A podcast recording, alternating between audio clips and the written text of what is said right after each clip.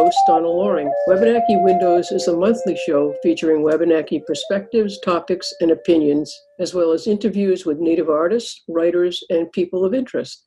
Uh, so today is the first show in a series that I've been planning on doing on on sovereignty, on the unpacking sovereignty. And we I'm going to do it by going back into history and then coming forward. It doesn't make much sense right now, but it will. I promise. Uh, so I have uh, two very special guests and experts in their field, uh, and they've written a number, many, many books and papers on uh, on history and how it pertains to uh, Native history. And the first person I'm going to introduce is Professor uh, Colin Calloway out of Dartmouth. And, uh, you know, I could go on about each one of the people I'm going to introduce. Uh, Colin Calloway is the first one, and then uh, Professor Harald Prins is the second. But I'll just try to make it short because uh, we only have uh, less than an hour to, for our discussion. So, Colin is a John Kimball Jr., 1943 professor of history and Native American studies at Dartmouth College. His previous books include A Scratch of the Pen and The Victory with No Name. And uh, he's written many more books, books besides those, I'll tell you. He's been the recipient of numerous awards, including the Merle Curti Award and the American uh, History Life Achievement Award.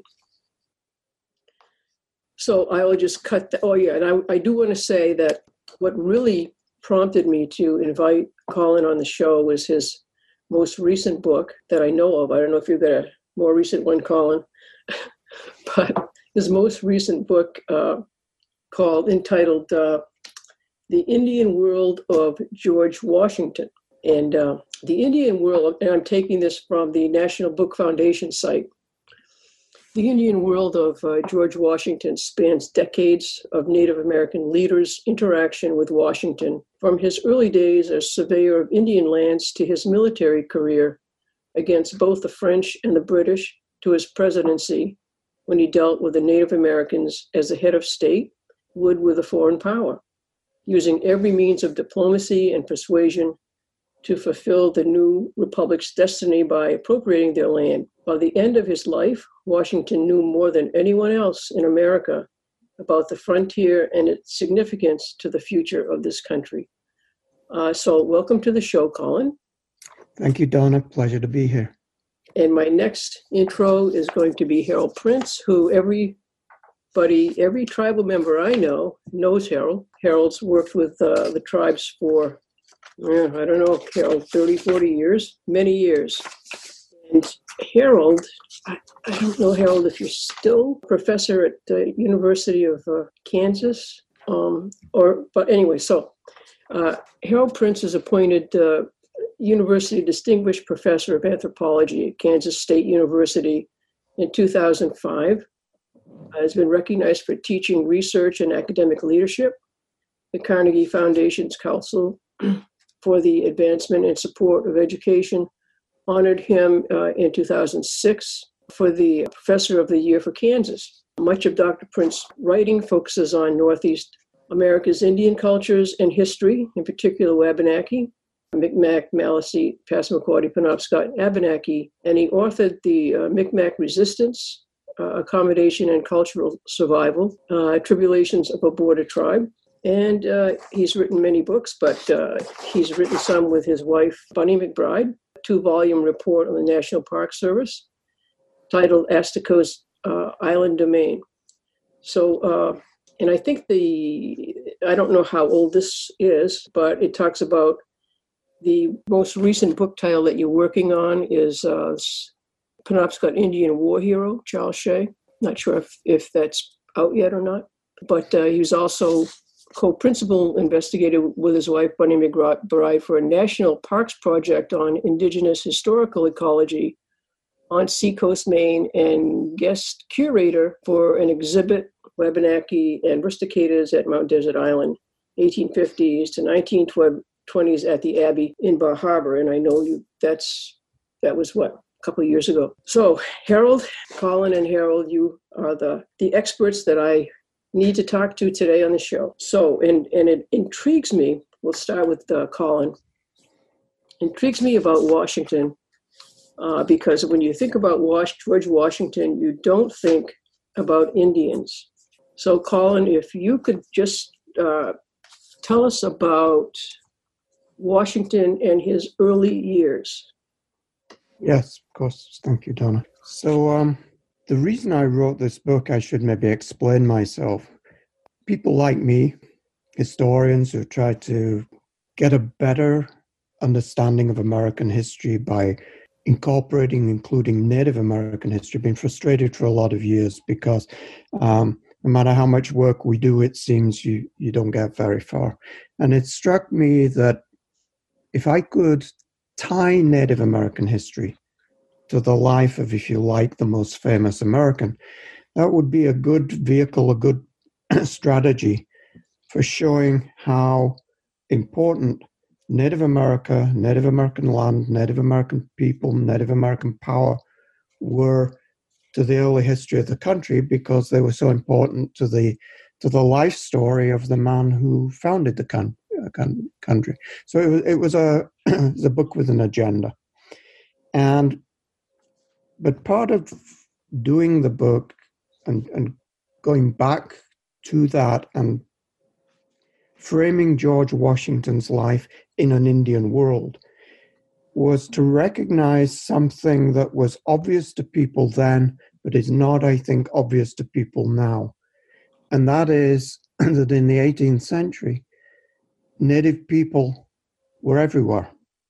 Native people were the, were the context in which Washington grew, built his career, um, developed his political agenda, etc. Because for no other reason, it was all about Indian land. Land was the key to fortune, whether personal, uh, in the case of Washington, the key to power was in the case of Virginia as a state, and the key to the growth of the of the country of the new nation. Um, it was all to do with with land. Fortunes were made buying and selling land, and of course, wars were fought buying and selling land. And I actually had the question that, that Donna raised. Uh, people don't associate George Washington in, with Indians very much. I was actually asked that early on in, in the project. People would occasionally ask me, well, is, is there anything there? Is there a story there? Is there some, enough information there? And there is. There's tons, and it's in Washington's writings. We we haven't seen it because I think we haven't looked for it. Um, but once you get back into the 18th century, uh, Native America is central to, I'd say, everything. And what I wanted to do was say, here's a part of Washington's story that's been missing. And you can get it by going back into Washington's writings. Right? What can what's interested me about uh, Donna's uh, interest here, tribal sovereignty, is that maybe it's because I'm British, uh, a foreigner. Uh, I've often had people tell me, um, "Let me tell you about how it is with Native Americans in this country, son." Right?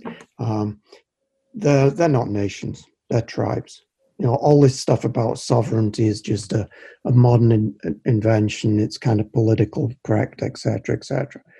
Um, well, that's not the impression you get in the 18th century. In the 18th century, it's all about sovereignty. You may not get native speakers using the actual word sovereignty, but what they're talking about is land, independence, having control over the, their lives and maintaining their culture. It's all about sovereignty.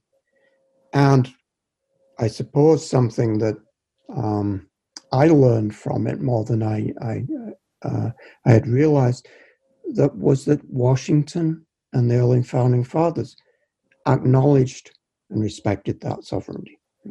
They used the terms nation. And they did that not out of um, a gesture of respect, but because that's what Indian powers were. They were nations. They recognized that different indigenous nations had their own foreign policies, exerted their own influence, and were powers to be reckoned with. And that's where I kind of start in the book with Washington as a young man in the Ohio country, learning the ropes, literally, figuring out how to do Native American diplomacy. How do wampum belts work? How does how do we communicate messages? What are the protocols and the rituals and the power players that are involved? And frankly, a, as a young man, he's he's out of his depth. But this is something that he he he carries with him through life, right? That the indigenous nations of North America are powers with which he has to deal. He has to learn the language of wampum diplomacy, and he also has to deal with them as real powers. So early in his life, at the beginning of the French and Indian War, George Washington is involved in a campaign against the French fort at what is now Pittsburgh. It was then called Fort Duquesne. And it's a campaign by the largest army that the British Empire had up until that point sent to North America. The army is obliterated by essentially a Native American army. It's indigenous warriors with French allies. It's swept away, it's obliterated. Washington survives. Um, so this uh, this you're talking about the uh, the French the French Indian War, which is the Seven Year War, right? That's right. Yeah. So those that territory they were fighting over was from uh, was it New New France, mm-hmm. uh, which consisted of what is it? Just it's north of Maine, that yeah. Quebec area, and all the way down uh, south of Virginia to where? Yeah, essentially New France uh, and the French Empire, if you like, in North America. From our perspective in New England, we tend to think of it as it's it's north of here, right? But in fact, France's North American empire stretched from the, the mouth of the St. Lawrence to the mouth of the Mississippi. And it was a huge arc. It wasn't heavily defended or heavily populated, but French claimed territory in a huge arc that actually uh, penned the British colonies in east of the Appalachian Mountains. And much of that empire was based not upon um, garrisons of troops or uh, populations of farmers. It was actually based on trade with Indian nations. And the French forts that were out in the West were very often there with not only with Indian sufferance, but on sometimes invited there as Indians. The British had to break that uh, that barrier if they were to expand westward. So the, the French and Indian War, or the Seven Years' War, as it's called, actually breaks out in a contest about what we what was called the Ohio Country, which is essentially the Midwest, because the British and the French recognized that whoever called, controlled the Ohio River, the forks of the Ohio at, at what's now Pittsburgh and, and all of that area, controlled the key to the continent. Both the British and the French also, however, understood that whoever was going to win there needed to have the alliance of the Indian people who lived there, because in many ways they were the real um, the real sources of influence and the real sources of power in the land. Yeah, so they. Yeah, yeah. I was wondering if I could quickly make a comment on what Colin was just saying, Donna. Sure. Yes.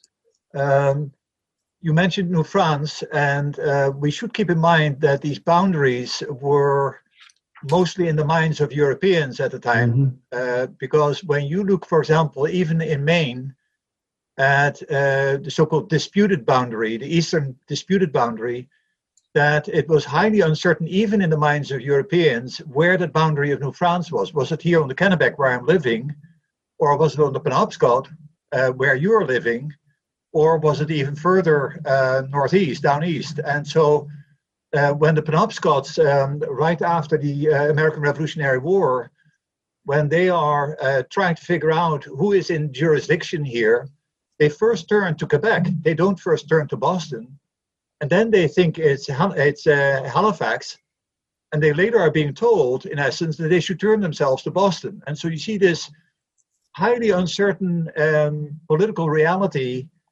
that is shifting all the time. It's highly confusing, even for us today, to figure out what is when, where, and where are these boundaries. And then we draw these maps, and then we get a false reality as if these are established facts on the ground. Colin's referring to the lack of fortresses. There's here and there is a fortress, but what happens once you're out of the perimeter, uh, even of 200, 300 meters from the fort, it already becomes uncertain. Mm-hmm. Anyway, I just want to say that I think the Colin will probably agree with that uh, commentary. Yeah, and I think part of that, the confusion that's that takes place, for instance, in the Ohio country, or actually, I suppose anywhere you want to slice America at any time, yeah. is that Europeans are trying to impose their own imagined geographies on indigenous realities.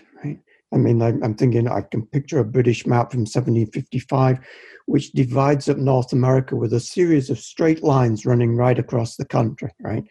We, we, we're never accused of being the most imaginative people, just draw straight lines everywhere, because it bears no relation to reality. It's a it's a European fantasy, and I think very often what what Washington, for instance, is dealing with, struggling on the ground to figure it out, is part of a larger um, tussle in which Europeans are trying to impose that fantasy on North America, but the people who are calling the shots are native people, and they're not seeing it this way at all.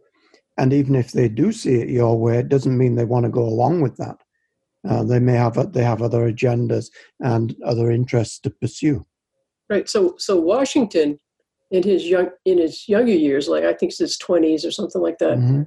Uh, so he he goes and he, he gets this uh, command, right? He yeah, and uh, he has no idea how to deal with the tribes and how to make them allies. But he just goes out. He thinks he can do it.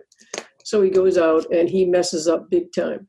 Yeah. So can you want to talk about that? Yeah. So he's he's basically sent uh, what the governor of Virginia sees a situation in which the French and the and the British are basically glowering at each other over the Ohio country. Pennsylvania traders are going in there uh, in greater numbers. Uh, Virginian land companies are, are, exploring in that area, and the French respond by sending in troops and um, kind of reaffirming a military presence, building a series of posts. The governor of Virginia sends George Washington, this young guy, a kid basically, volunteers for it, as an emissary, essentially to go to the French and say, you realize you're on land that belongs to King George, and we think you should with, withdraw. And of course, the upshot of that is that the French say, well, thank, thanks for stopping by, but no, this land belongs to King Louis. I don't think there's ever any real expectation on the part of the governor of Virginia that the French will say, oops, sorry, didn't realize that, we'll go home right? It's it's it's part of a ritual that's playing played out. And actually, I think what Washington's real purpose there is to find out what the French are doing and also to get the lay of the land. And that means figuring out how to do business in Indian country. Who are the tri- who are the tribes? Where which way do they lie? And we need we need them on our side, not on the French side. Okay, so Washington kind of has that goal, but how to do that, he feels like he's dealing with, you know, smoke and mirrors, if that's the right analogy, because he can, he did, with no disrespect to a young Washington, he is just not equipped to understand the questions, right?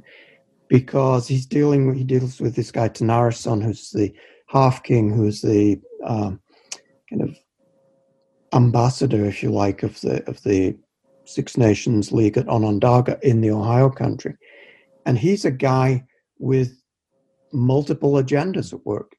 And he's not only just responding to Washington and Virginia, he's also dealing with the French, he's also dealing with um, Onondaga, and he's also dealing with the Shawnees and the Delawares, whom he is supposed to represent to Onondaga and to whom he is supposed to represent Onondaga. So he's juggling a lot of balls, and for, for Washington, uh, this is a confusing world, Right. um, as it was for the British Empire and the French, Yeah, and in the, it was an Indian world. in the meantime, he has to deal with the tribal diplomacy, and this is Mhm. where the wampum belts come in, Yeah. Yeah. where they require. To, talk about that.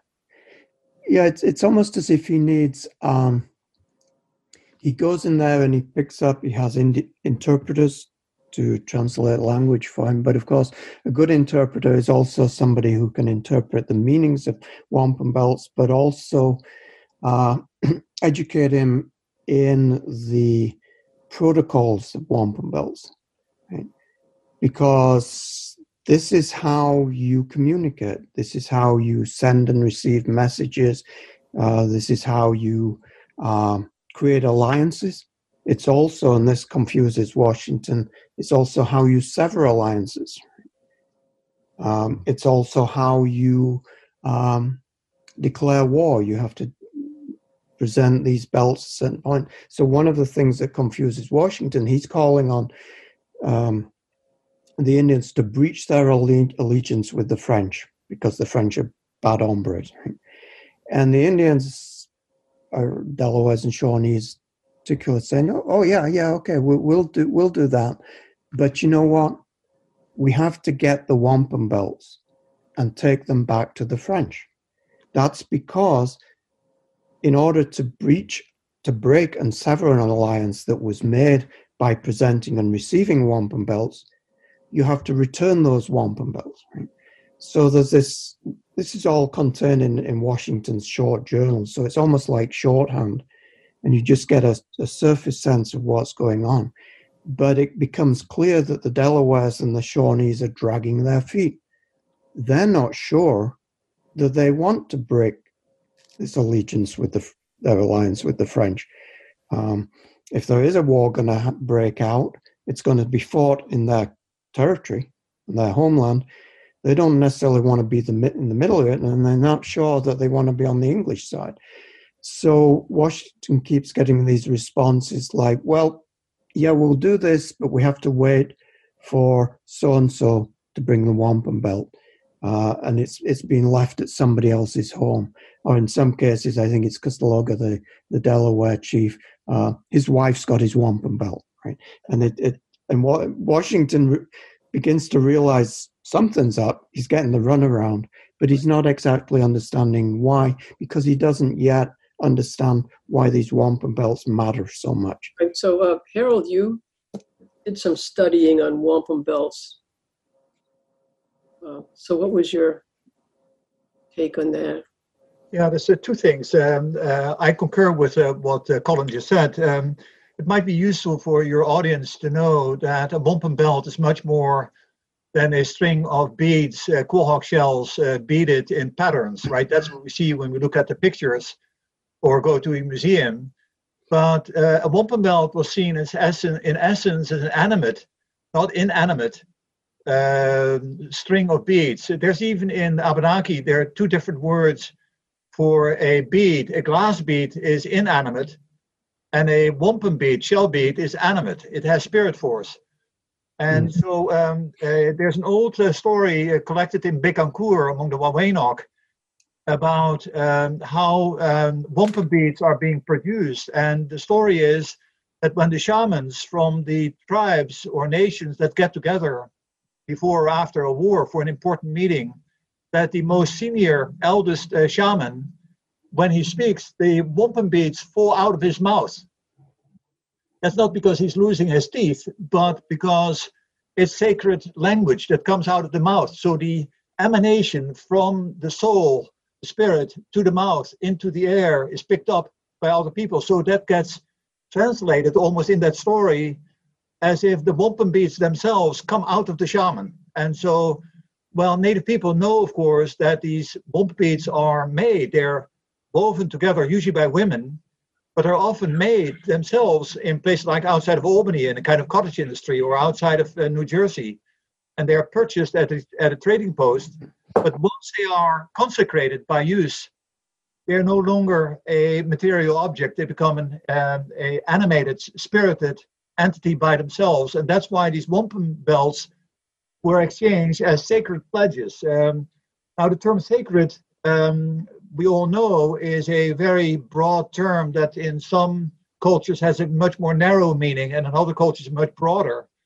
Um, and I've had a argument here with a, a, colleague who's an, who's an archaeologist, not here in Maine, but in Pennsylvania, who disputed that the idea that these wampum belts are sacred and uh, what this particular archaeologist, who I greatly respect, uh, I feel misses is um, the sacralization, just like the Bible pledge when a, an American president uh, or a chief justice takes the oath to take the oath on a Bible, for example, or if you're in the Middle East on the Quran or the Torah, whatever it may be. But um, these uh, wampum belts are, in essence, the um, the spiritual um, representation of, of spirit power that ensures that the speaker is is honestly that is that is honest that is that his words really represent something other than simply I just said something. So it's a little bit like a, a like a treaty in the sense that if it is not ratified uh, by signature with witnesses, then the treaty is simply a piece of paper. And the same thing with the speech by an orator.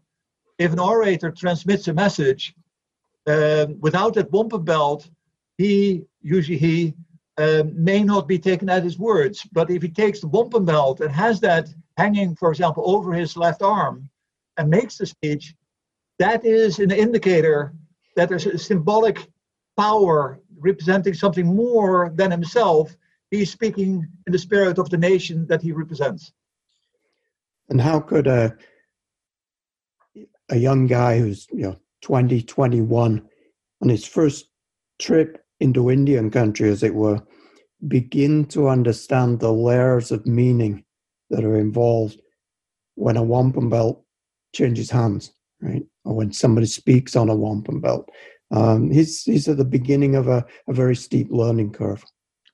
Yeah, just as a quick follow-up on that, um, uh, the um, uh, uh, Colin was earlier referring to the Onondaga uh, as, um, you know, he's one of the five later Six Nations of Iroquois.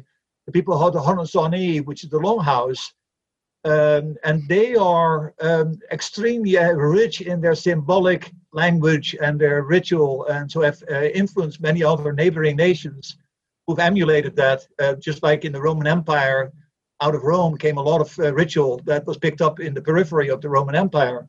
But they, uh, the uh, Iroquois, actually in the Mohawk language, the wampum uh, word is, and I probably mispronounce it, is kahioni.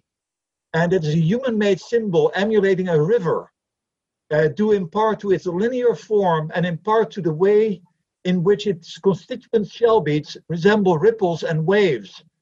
Just as a navigable river course facilitates mutual relations between nations, thus does the Kahioni.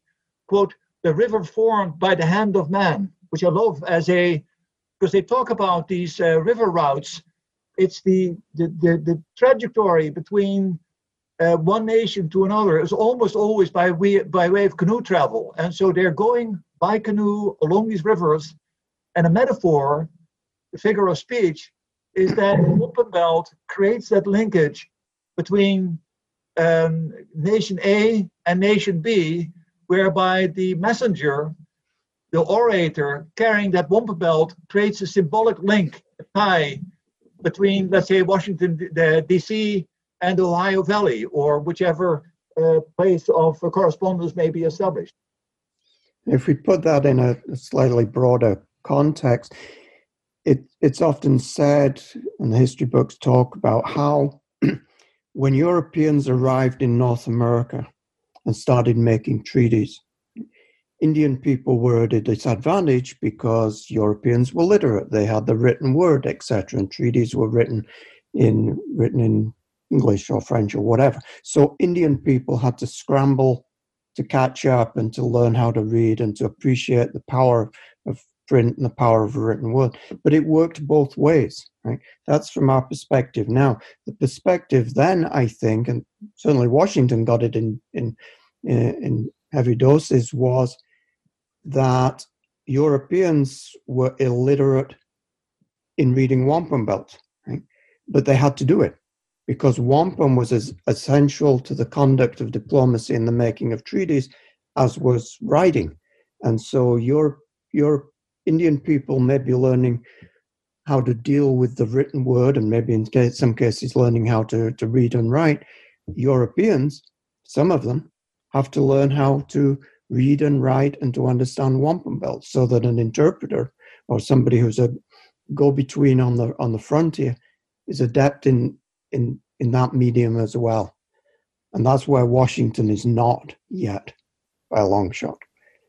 Right. So they didn't, the uh, Europeans, uh, and uh, especially Washington, didn't appreciate the fact that uh, there was uh, diplomacy within the Indian tribes. Uh, and there were certain ways, culturally and traditionally, the tribes dealt with each other. So. Um, depends what you mean by appreciate. I I think they recognized it. I, I think they didn't appreciate the fact that it often worked against them, and that they were a little bit out of their depth. Yeah, I, I think they were just dealing. They thought they were just dealing with a bunch of savages who didn't have any sort of connection with each other. I certainly think there's that that arrogance. I mean, that runs runs through it, and very often, when that happens, that's when the Europeans or later the Americans uh, come a cropper, right? I mean, that was the attitude of the of the British commander who led the army into the Ohio country that, that was destroyed. Um, 30, 40 years later, the Americans do the same that, thing. I'll get to that later because I think yeah. that's really good. that's a good story. I want to save that. All right. Uh, but you said in your book, uh, your uh, the the your most recent book, you said uh, Washington, he looked uh, east at the past and west at the future. Mm-hmm. So when and, and, then when you look west, he was looking at uh, he was looking at at Indian country, right. uh, because the east by later on after the the wars and whatever uh, basically had already been taken care of. And the next, the expansion was westward. That's where most of his sights were always set was west because there's more land out that way uh, for for Virginia and those other states. Yeah, and I think that um, one of the one of I, I teach Native American history, and one of the things I say in all oh, my classes is it's not something that I regard as revisionist history, although some might. I simply say this is a nation built on Indian land, and I think that's that's that's just is right. That's just the fact, and I think we off, I think often we forget that. Washington never forgot that. Washington understood that that was how the nation would have to be built so that when Washington was fighting the revolution, he was fighting to secure independence for the American states from Britain. But independence alone was not enough. In order for this for these states to have the foundation for the nation and a future as a nation, he understood that that new nation needed land and that land lay to the west. That was how the nation was going to grow. And so I think he was he was always looking west. He was always thinking about the west. The Potomac snakes past Mount Vernon and it heads west. Right? He was thinking about how can we build a canal that would link the Potomac to the Ohio River and bring all the commerce of the Ohio country back this way past my back door, right? Um, but it, more than anything else, he's thinking, he's looking west as the area to, to expand the nation. And as his plan develops, as the American plan develops, that becomes a state by state expansion. But it's always based on Indian land. And the American story is always about transforming Native American homelands into American real estate. Right. And, And Washington surveying was was a big part of that. I'm sorry? And surveying was a big part of that. Absolutely. Yeah. And Washington Well, started out his career as a surveyor, and he always looked at, at land as a surveyor, I think. Um, If, if, if I make a, qu- quick comment uh, regarding to Maine, um, there the perspective was not west out of Boston. Right. It was, of course, down east, north, Yeah. right? North and east. And uh, I mentioned earlier the Kennebec uh, River. Um, you may remember the Kennebec proprietors, uh, made up of wealthy merchants in primarily Massachusetts, who had an extraordinarily callous disregard for any kind of ownership. They manipulated documents left and right. They created deeds, falsified deeds, had transcription of deeds, leaving words out. It's just an amazing narrative of fraud. And all was geared toward uh, not only land, but also timber. Um, the first wave of wealth is, of course, uh, timber, in particular, uh, white pine, for example, for the uh, huge navy building that went on not only in the United States but also by France, uh, in in England, where very few tall trees had been left. Ireland was almost completely deforested.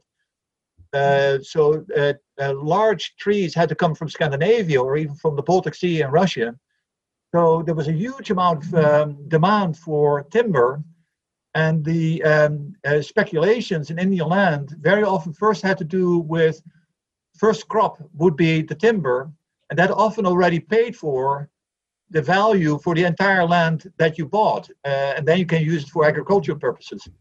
So I completely agree with uh, Colin as far as George Washington is concerned, which is what what he uh, what the book is about. but when you turn to Maine and the Wabanaki, um, the uh, the um, the wealth obsession from the merchants in Boston primarily was directed, um, you know, east of the Kennebec, uh, and that's of course you get uh, the the brilliant young um, military officer under George Washington uh, in the name of uh, Henry Knox, right? Right. Who, uh, is very active, and I'm, Uh, yep. that's a whole different story. Well, tell us about Henry Knox. I'm interested in that. Well, Henry Knox, uh, unless uh, Colin wants to take this. No, Colin, go ahead. to say yeah, something? right. Although all, all I was, gonna- as you were saying, I was thinking Henry Knox because I actually often think that for Washington, looking north, to, northeast to Maine, it's kind of it's a different world. It's not one he's familiar with. He's he's looking to Ohio Valley, but Washington's a Virginian. But for Henry Knox, who's a Boston bookseller, of course, this is, if you like, his, his backyard. And so, of course, but they're doing the same things, right? They're wheeling and dealing in land in the areas in which they they operate. Washington's in Virginia and the Ohio Valley, Yeah. and Henry Knox is What they have, Harald's What they have- backyard, I think. what they have in common uh, is that they both married wealthy wives, um, landowning uh, from landowning uh, families. In the case of Henry Knox, of course, uh, the granddaughter of uh, Samuel Waldo, after whom uh, Waldoboro and Waldo County are named. And he, of course, uh, was the instrumental power in the establishment of Fort Pownall on the Penobscot that choked uh, the Penobscot uh, from uh, the uh, the traffic between uh, what was then still French uh, Quebec and the Gulf of Maine, Mm. and that was for the Wabanaki in Maine was the end of uh, the French and Indian War involvement. Um, so um, uh, back to Henry Henry Knox, uh, he himself, as uh, you know, anyone who studied uh, Henry Knox a little bit knows that he's he's as a 13 year old started to work. His father was uh, gone. Uh, I think he was went to the West Indies and never came back. And Henry was the oldest boy and had to start working. And he was a largely self-taught young man who opened indeed a bookstore in Boston and taught himself French, was an, a, a, voracious reader, uh, became a great admirer of uh, French civilization. And when he married um, uh, uh this rich young woman from a very wealthy pro British family in Boston, he married also into the wealth of um, a huge uh, landed estate um, between the Penobscot and the Kennebec River, roughly, um, which was the Waldo patent. Um, very troubling history in terms of how that was uh, taken, in terms of deeds, but everybody was uh, lying and cheating. If I make a, a political comment here, uh, what I found uh, very helpful in the last four years in this, this country, in the United States, was the open um, greed and, and lack of civility almost in the way business was done in Washington, D.C. Because to me, that became almost a, a an eye opener of how to better understand the kind of political wheeling and dealing with self enrichment uh, by many politicians uh, and military generals. Uh, so, General Flynn, for example, would have completely fitted very nicely into um, the post-American Revolutionary War period. Um, there's a huge amount of self-dealing, and the distinction between the public interest and private interest um, was very, very vague, and with a lot of transition where we now start saying, "Hey, we need a commission on that." That's completely accepted. So there's a lot of stuff in the making of the, of the American public republic and the way um, American politicians uh, were dealing with native peoples, uh, you really have to understand that was such a different world mentally, psychologically, emotionally than uh, we now um, try to project our values on the past. It just doesn't work that way. Yeah, I'd agree. I think in 18th century America, uh, in 18th century, like, white America, land is the root to fortune, it's the route to status, it's the route to political standing, etc., etc. How you get it is less of an issue. And I think, as Hal says, I mean, you don't have to go far into the career of anybody of prominence, whether in Philadelphia or Washington or on the frontier. At some point, they're wheeling and dealing in land. And you know, as I found with with George Washington, although I didn't go looking for this, didn't have to look very far. It's not just Indian people that they're swindling out of their land; they're swindling each other out of their land. It's almost as if this is part of the culture.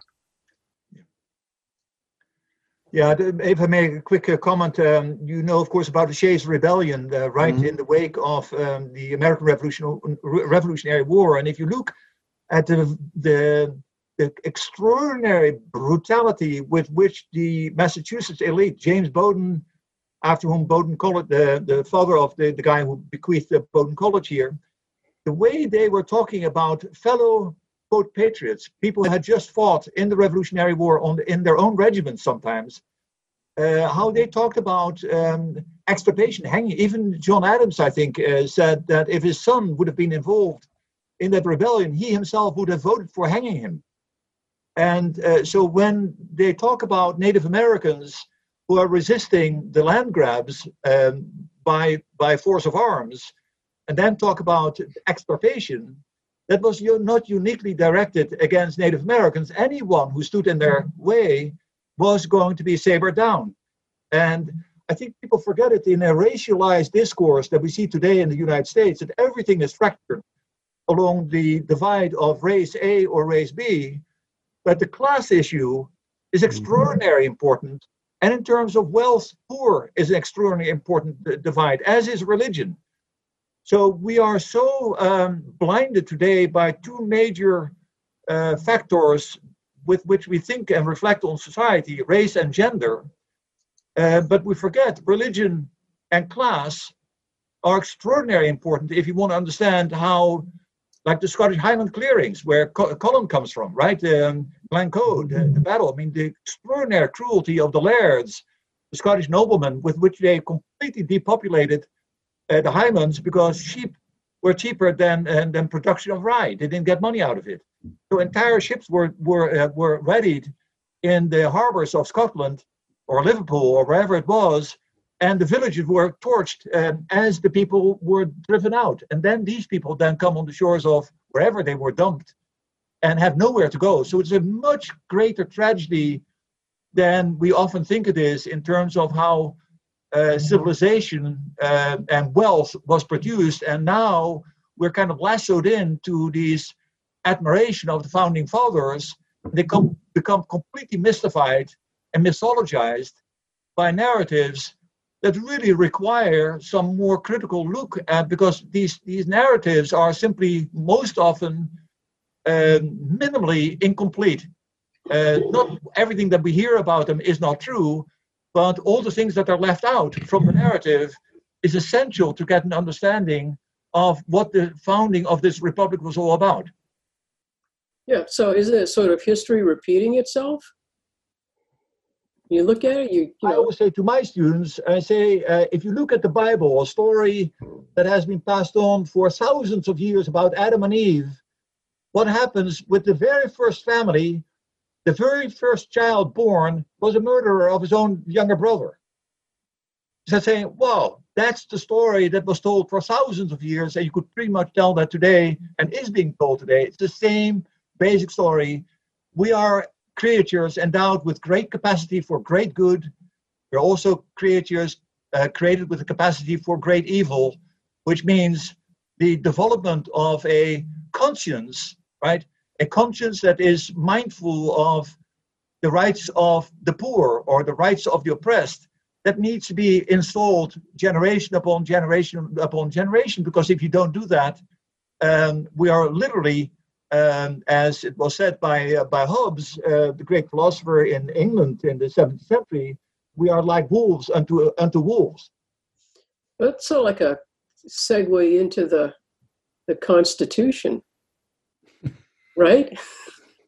the, the Federalists and the Anti-Federalists and the. Bill of Rights and and, and sort of right back, you know, sovereignty.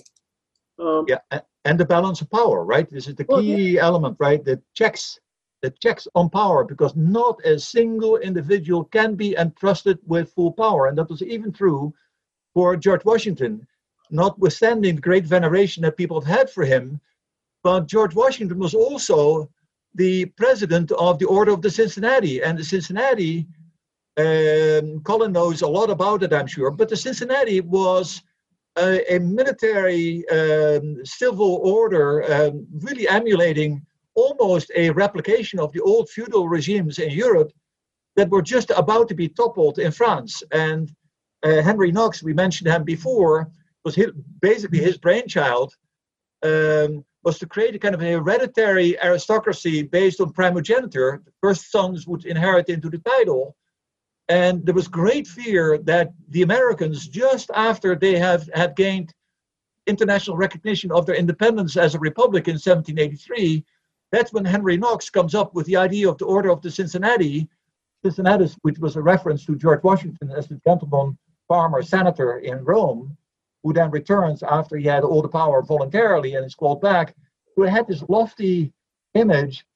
But um, Jefferson uh, Thomas Jefferson, um, when he was in Europe, uh, realized the horror with which that idea was received in much of Europe when they heard that in America, with uh, uh, Washington in charge, or actually nominally I should in charge, was really Henry Knox, uh, Henry Knox, but of the uh, of the Order of Cincinnati, and almost all the generals involved in the sabering down of Indian resistance or the Shays Rebellion, almost all of them uh, were members of the Order of the Cincinnati comments from Colin on that? Yeah, I mean, of course, one of the things that uh, we forget, or maybe we never really. I can't, I can't hear anything. Can you hear me, Donna? Yes, I can. Okay. Yeah, no, yeah. Okay. One of the things I think we forget, or, or, or we didn't know, but just because of where we are, and that is that when Washington and the revolution created this new nation, and then the Constitution was to create a more perfect um, government. They weren't envisaging what we envisage. Right? This was not um, a, a, government for, for all, all people, for all men, etc., etc. This was a government which it had a sense of checks and balances, which many of us have come to appreciate uh, in recent years, but it was also one that was not thinking of sharing government with, if you like, the masses. Um, this was something to be protected. And I think um, looking back to the 18th century, we have to recognize that, you know, somebody said about the past, it's a foreign country, they did things differently there. Um, they had different goals and different expectations. And of course, but that uh, that challenge that that Harald um, outlined is is constant right? It's constant to to human experience that human beings have the capacity to do horrible things to each other right? Watch the news any day right? But also hopefully human be- beings have the ability to survive the terrible things that we do to each other that's what i often said of my students it's the it's it's the, if you like the positive side of studying native american history right um, but it's always there and it's a continual challenge, right? And so, and I think the the founding fathers, for want of a better word, understood that, right? That these are they're creating mechanisms to to keep that um, keep those ambitions in check, right? Because they were well aware of them; they were their ambitions. Right? Um, and so often, those things, of course, in the 18th century were were worked out and fought out over the issues of um, of land, which essentially means it's Indian policy. So that brings us to the um, the westward expansion. Mm-hmm. Um, when and and you know, I, I think I'm not sure if I don't know the dates of that. The uh, the seventh yes, uh, the 1790 uh, uh, Non-Intercourse Act that the federal government instituted, mm-hmm. uh, basically saying that uh, that looking at looking westward, federal government could only be the one to uh, treaty with the tribes for land private mm. citizens and states could not. Yeah. So that kept all of that land uh, only available to the federal government. There's, um, yeah, and essentially that was a, a, a retread of what had been British policy in the 1760s. But in, in 1787, the Northwest Ordinance basically sets up what is now the Midwest as the as the Northwest Territory, and says this is how it's going to proceed that there will be a logical and systematic and orderly surveying, um, dividing up, settling of this area, and that the territories there will eventually become states. This was the mechanism by which expansion would lead to, to nation building that as a once a territory got 5,000 people, it could form a territorial government. Once it got 60,000 people, it could petition to be admitted to the United States on an equal footing with other states. And essentially, this is the blueprint for how the nation grows. As people move west, land is taken over, territories become states, states join the Union. So, this is a national endeavor. But of course, land is key to everything. And so it's fundamentally important that the federal government essentially controls this, right. that it be organized and that it be um, governed from the center. So it's the federal government that's going to be buying and selling Indian land, not individuals, not the states, etc. That's what the 1790 Trade and Intercourse Act was supposed to do. It basically said um, sales of Indian land are not legal unless they are approved by Congress. And of course, it was that legislation that was ignored by the state of Massachusetts and the state of Maine and other states as well, because in 1790, the United States Congress, one of the reasons it was doing this was to try and assert its power because it was a year old or so, right? The Constitution had just been ratified, and there was still this struggle between the federal government and the states. And the states were not sure at all that they wanted to give up authority and power and control over Indian land to the federal government and to Congress.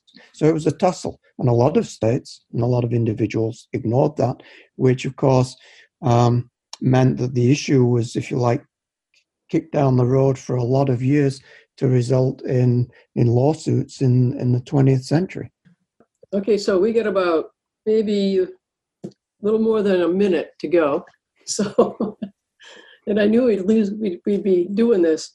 Uh, so, uh, Colin, do you have some last minute thoughts?